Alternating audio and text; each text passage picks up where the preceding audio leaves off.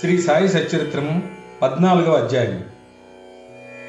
ఈ అధ్యాయంలో ప్రస్తావన నాందేడు పట్టణ నివాసి రతన్జీ దక్షిణ మీమాంస దక్షిణ గుర్చి ఇంకొకరి వర్ణన.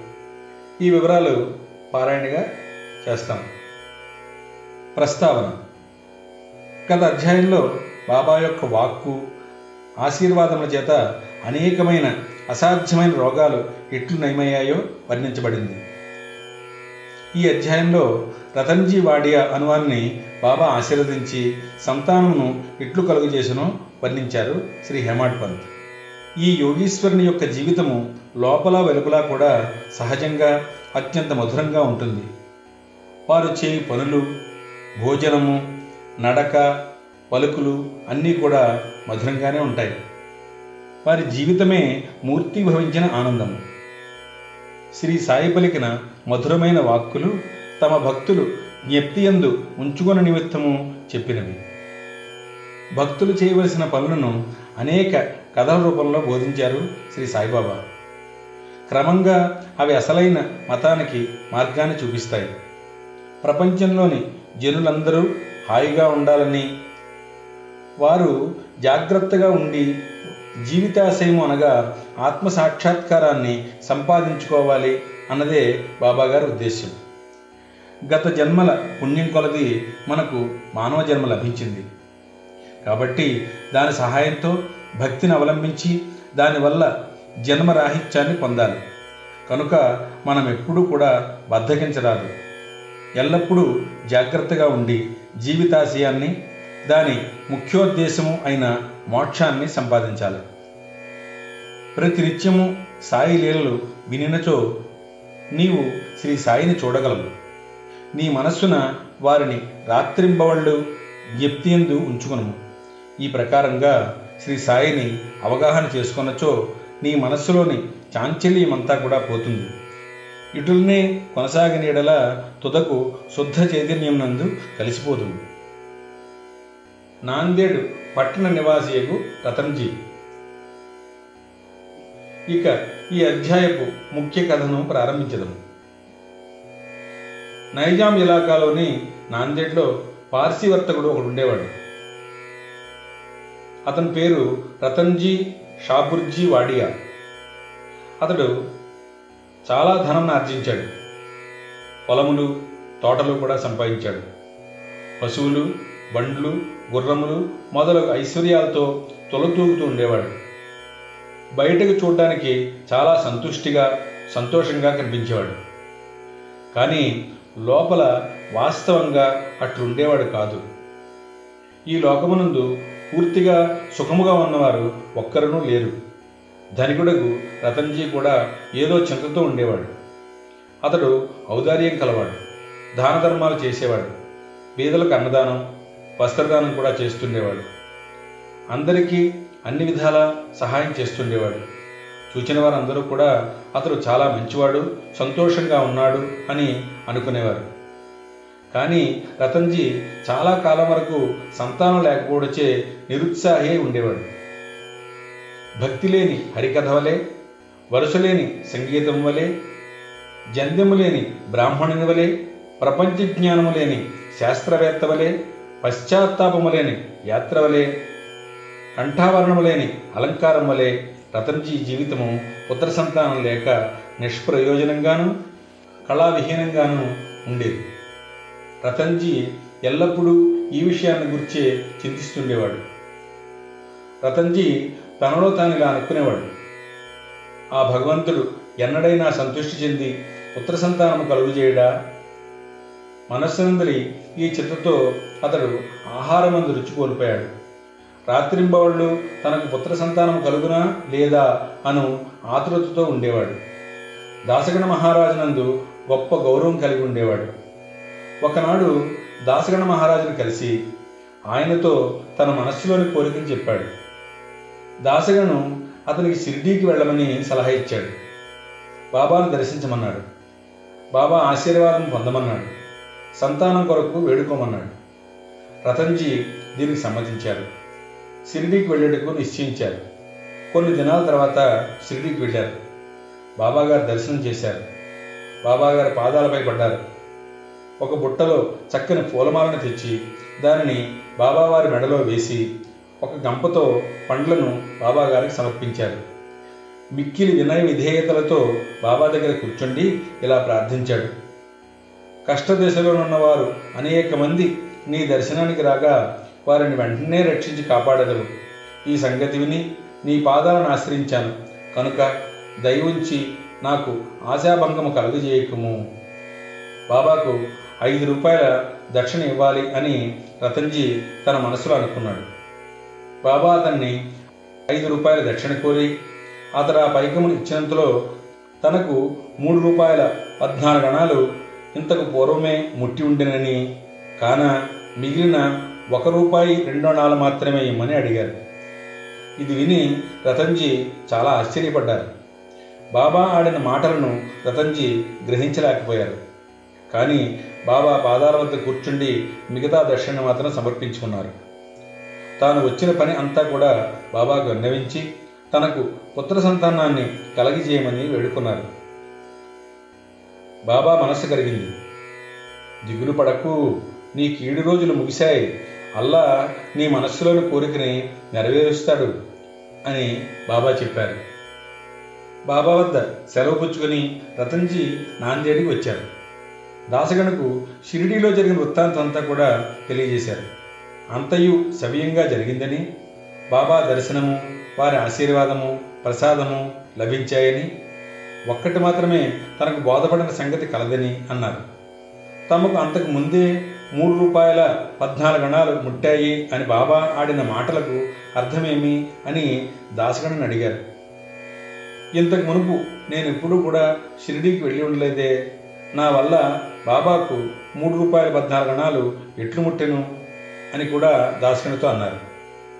అది దాసగణకు కూడా ఒక చిక్కు సమస్యగానే తోచింది. దానిని గురించి కొంతసేపు ఆలోచించారు. కొంతకాలమైన పిమ్మట దాసగణుకే దాని గౌరవం అంతా కూడా తట్టింది.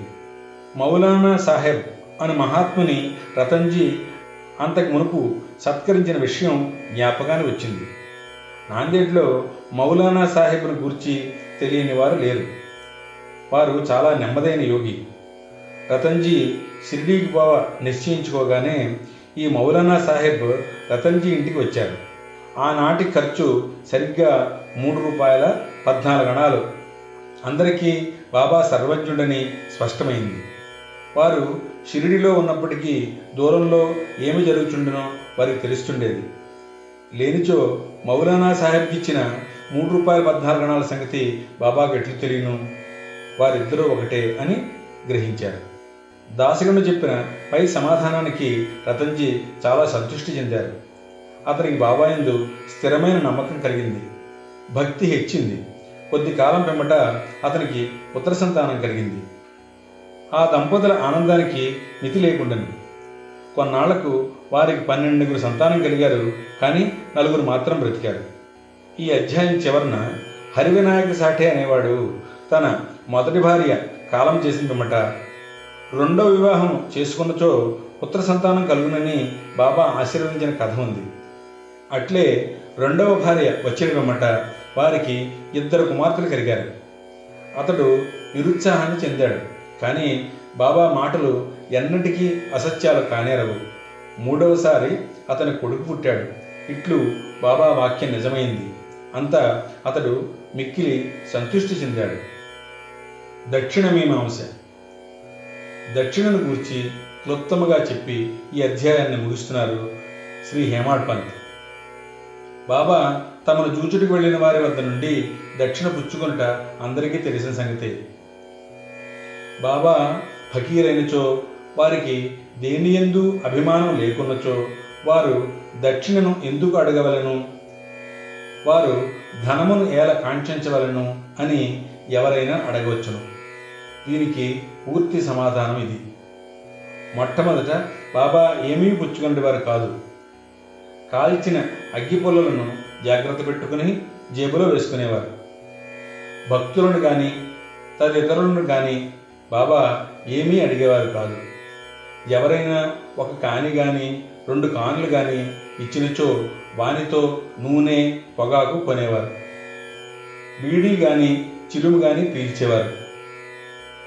రిక్త హస్తాలతో యోగులను చూడరాదు అని కొందరు ఒకటి కానీ రెండు కానీ పైసలు బాబా ముందర పెట్టేవారు. ఒక్క కాని ఇచ్చినచో బాబా జేబులో ఉంచుకునేవారు. అర్ధనాయనచో తిరిగి ఇచ్చేసేవారు. బాబా కీర్తి అన్ని దిశలకు వ్యాపించిన తర్వాత అనేక మంది బాబా దర్శనానికి గుంపులు గుంపులుగా రాజొచ్చారు. అప్పుడు బాబా వారిని దక్షిణ అడుగుతుండేవారు. దేవుని పూజ ఎందు బంగారు నాణ్యం లేనిదే ఆ పూజ పూర్తి కాదు అని వేదవాక్కు. దేవుని పూజ ఎందు నాణ్యం అవసరమైనచో యోగుల పూజలో మాత్రం ఎలా ఉండరాదు? శాస్త్రములలో కూడా ఏమని చెప్పబడిందో విందాం. భగవంతుని రాజును యోగుని గురుని దర్శించడానికి పోనప్పుడు రిక్తహస్తాలతో పోరాదు అని శాస్త్రవాక్కు. నాణ్యం కానీ డబ్బు కానీ సమర్పించాలి. ఈ విషయమును గురించి ఉపనిషత్తులు ఏమని ఘోషించుచున్నవో చూద్దాం.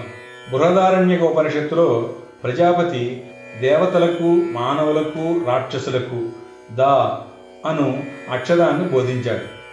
ఈ అక్షరం వల్ల దేవతలు దమము అవలంబించాలని గ్రహించారు. అనగా ఆత్మను స్వాధీనమని ఉంచుకున్నట మానవులు ఈ అక్షరమును దానముగా గ్రహించారు. రాక్షసులు దీనిని దయ అని గ్రహించారు. దీనిని బట్టి మానవులు దానము చేయవలెను అను నియమం ఏర్పడింది. తైత్తిరీయ ఉపనిషత్తు దానము మొదలగు సుగుణములను అభ్యసించవలను అని చెప్పుచున్నది. దానము గట్టి విశ్వాసంతోనూ ధారాళంగాను అణకువతోనూ భయంతోనూ కనికరంతోనూ చేయాలి.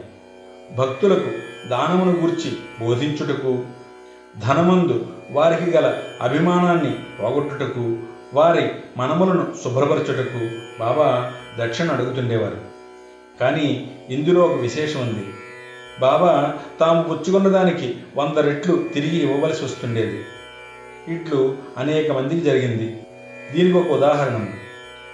గణపతిరావు బోడస్ అను ప్రముఖ నటుడు తన మరాఠీ జీవి చరిత్రలో గడీ గడీకు బాబా దక్షిణ అడుగుచుండుట చేత ధనముంచుకునే సంచిని తీసి బాబా ముందర కుమ్మరించానని దీని ఫలితంగా ఆనాటి నుండి తన జీవితంలో ధనమునకు ఎట్టి లోటు లేదని రాశాడు.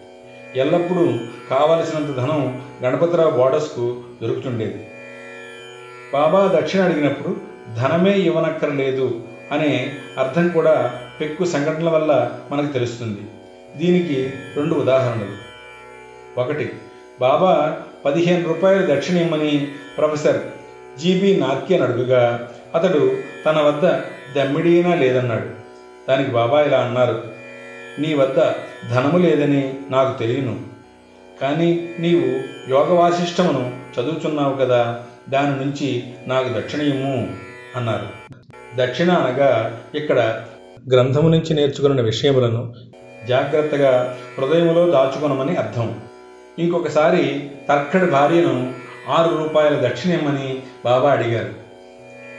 తన వద్ద పైకము లేకుండాచే ఆమె మిగులు చిన్నపోయింది అప్పుడు అక్కడే ఉన్న ఆమె భర్త బాబా వాక్కులకు అర్థం చెప్పాడు. తన ఆరుగురు శత్రువులను అనగా కామ క్రోధ లోభాదులను బాబాకు పూర్తిగా సమర్పించవలనని బాబా భావమని అతడు తన భార్యకు వివరించారు దానికి బాబా పూర్తిగా సమ్మతించారు బాబా దక్షిణ రూపంగా కావలసినంత ధనాన్ని వసూలు చేసినప్పటికీ దానినంతా కూడా వారు ఆనాడే పంచిపెడుతుండేవారు. ఆ మరుసటి ఉదయానికి బాబా మామూలు పేద పకీరుగా ఉండేవారు. పది సంవత్సరాల కాలం వేల కొలది రూపాయలను దక్షిణ రూపంగా పుచ్చుకునను మహాసమాధి చెందినాటికి ఏడు రూపాయలు మాత్రమే వారి చెంత మిగిలాయి. వేయాల బాబా దక్షిణ పుచ్చుకొనుట భక్తులకు దానమును త్యాగమును నేర్పుడు కొరకే. దక్షిణ గురించి ఇంకొకరి వర్ణన. బీవీదేవ్ ఠాణా నివాసి. ఇతడు ఉద్యోగ విరమణ చెందిన మామలద్దారు. బాబా భక్తుడు. దక్షిణ గురించి ఆయన శ్రీ సాయిలీలా మాసపత్రికలో ఇలా వ్రాశారు. బాబా అందరినీ దక్షిణ అడిగేవారు కాదు. అడగకుండా ఇస్తే ఒక్కొక్కప్పుడు పుచ్చుకునేవారు ఇంకొకప్పుడు నిరాకరించేవారు. బాబా కొంతమంది భక్తుల వద్ద దక్షిణ అడుగుతుండేవారు. బాబా అడిగినచో చూచెదము అనే వారి వద్ద బాబా దక్షిణ పుచ్చుకునేవారు కాదు. తమ ఇష్టానికి వ్యతిరేకంగా ఎవరైనా దక్షిణ ఇస్తే బాబా దాన్ని ముట్టేవారు కాదు. ఎవరైనా దక్షిణ తమ ముందుంచినచో దానిని తిరిగి తీసుకుని పొమ్మనుచుండేవారు బాబా అడిగడి దక్షిణ పెద్ద మొత్తములు కానీ చిన్న మొత్తములు కానీ భక్తుల కోరికలు భావము వసతిని బట్టి ఉండేవి. స్త్రీలు పిల్లల వద్ద కూడా బాబా దక్షిణ అడుగుతుండేవారు. వారు అందరూ ధనికులను కానీ అందరూ బీదలను కానీ దక్షిణ అడగలేదు. తాము అడిగినను దక్షిణ ఇయ్యని వారిపై బాబా కోపించలేదు.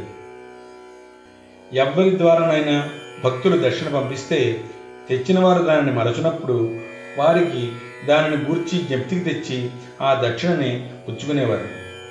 ఒక్కొక్కప్పుడు చెల్లించిన దక్షిణ నుంచి కొన్ని రూపాయలు తిరిగి ఇచ్చి పూజలో పెట్టుకోమనేవారు. దీనివల్ల భక్తునికి మిక్కిలి ప్రయోజనం కనిపించేది. అనుకున్న దానికంటే ఎక్కువ ఇస్తే కావలసిన దానినే ఉంచుకుని మిగతా దాన్ని తిరిగి ఇచ్చివేసేవారు. ఒక్కొక్కప్పుడు భక్తులు అనుకున్న దానికంటే ఎక్కువగా ఇమ్మనుచుండేవారు. లేదనినచో ఎవరి వద్దైనా బదులు పుచ్చుకుని కానీ అడిగి తీసుకుని కానీ ఇవ్వమనుచుండేవారు.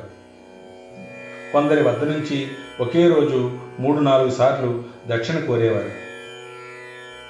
దక్షిణ రూపంగా వసూలైన పైకి నుంచి బాబా కొంచెం మాత్రమే చిలుమునకు ధుని కొరకు ఖర్చు పెడుతుండేవారు. మిగతా దానినంతా కూడా బేదలకు దానం చేస్తుండేవారు. యాభై రూపాయల మొదలు ఒక రూపాయి వరకు ఒక్కొక్కరికి నిత్యము దానం చేస్తుండేవారు. షిరిడీ సంస్థానంలో ఉన్న విలువైన వస్తువులన్నీ రాధాకృష్ణమయ సలహా చేత భక్తులు తెచ్చి ఇచ్చారు. ఎవరైనా విలువైన వస్తువులు తెస్తే బాబా వారిని తిడుతుండేవారు. నానాసాహెబ్ చాందోర్కర్తో తన ఆస్తి అంతయు ఒక కౌపీనము ఒక విడిగుడ్డ ఒక కపిని ఒక తంబెరీలు గ్లాసు మాత్రమే అనియు. అయినప్పటికీ భక్తులు అనవసరమైన నిష్ప్రయోజనమైన విలువైన వస్తువులు తెచ్చుచున్నారని అనుచుండేవారు. మన పారమార్థికమునకు ఆటంకములు రెండు కలవు. మొదటిది స్త్రీ రెండవది ధనము. షిరిడీలో బాబా ఈ రెండు సంస్థలను నియమించి ఉన్నారు. అందొకటి దక్షిణ రెండవది రాధాకృష్ణమాయి. తన భక్తులు ఈ రెంటిని ఎంతవరకు విడిచిపెట్టిరో పరీక్షించుటకై బాబా వీరిని నియమించారు. భక్తులు రాగానే దక్షిణ అడిగిపుచ్చుకొని బడికి అంటే రాధాకృష్ణమాయి గృహానికి పంపుతుండేవారు. ఈ రెండు పరీక్షలకు తట్టుకొనొచ్చో అనగా కనకమందు కాంతయందు అభిమానం పోయినదని నిరూపించినప్పుడే బాబా దయ వల్ల ఆశీర్వాదం వల్ల వారి పారమార్థిక ప్రగతి శీఘ్రమొకట దృఢపడుతుండేది. పవిత్రమైన స్థలమందు పవిత్రునికి ఇచ్చిన దానము ఆ దాత యొక్క యోగక్షేమములకు అధికముగా తోడ్పడును అని భగవద్గీతలోను ఉపనిషత్తులలోనూ ఉన్నది. షిరిడీ కన్నా పవిత్ర స్థలమేది? అందున్న దైవము సాయిబాబా కన్నా మిన్న ఎవరు బాబా నీ కృప వల్ల శ్రీ హేమాడ్ పంత్ అందించిన శ్రీ సాయి సచ్చరిత్రంలోని పద్నాలుగవ అధ్యాయాన్ని సావధానులమై పారాయణ చేయగలిగాం.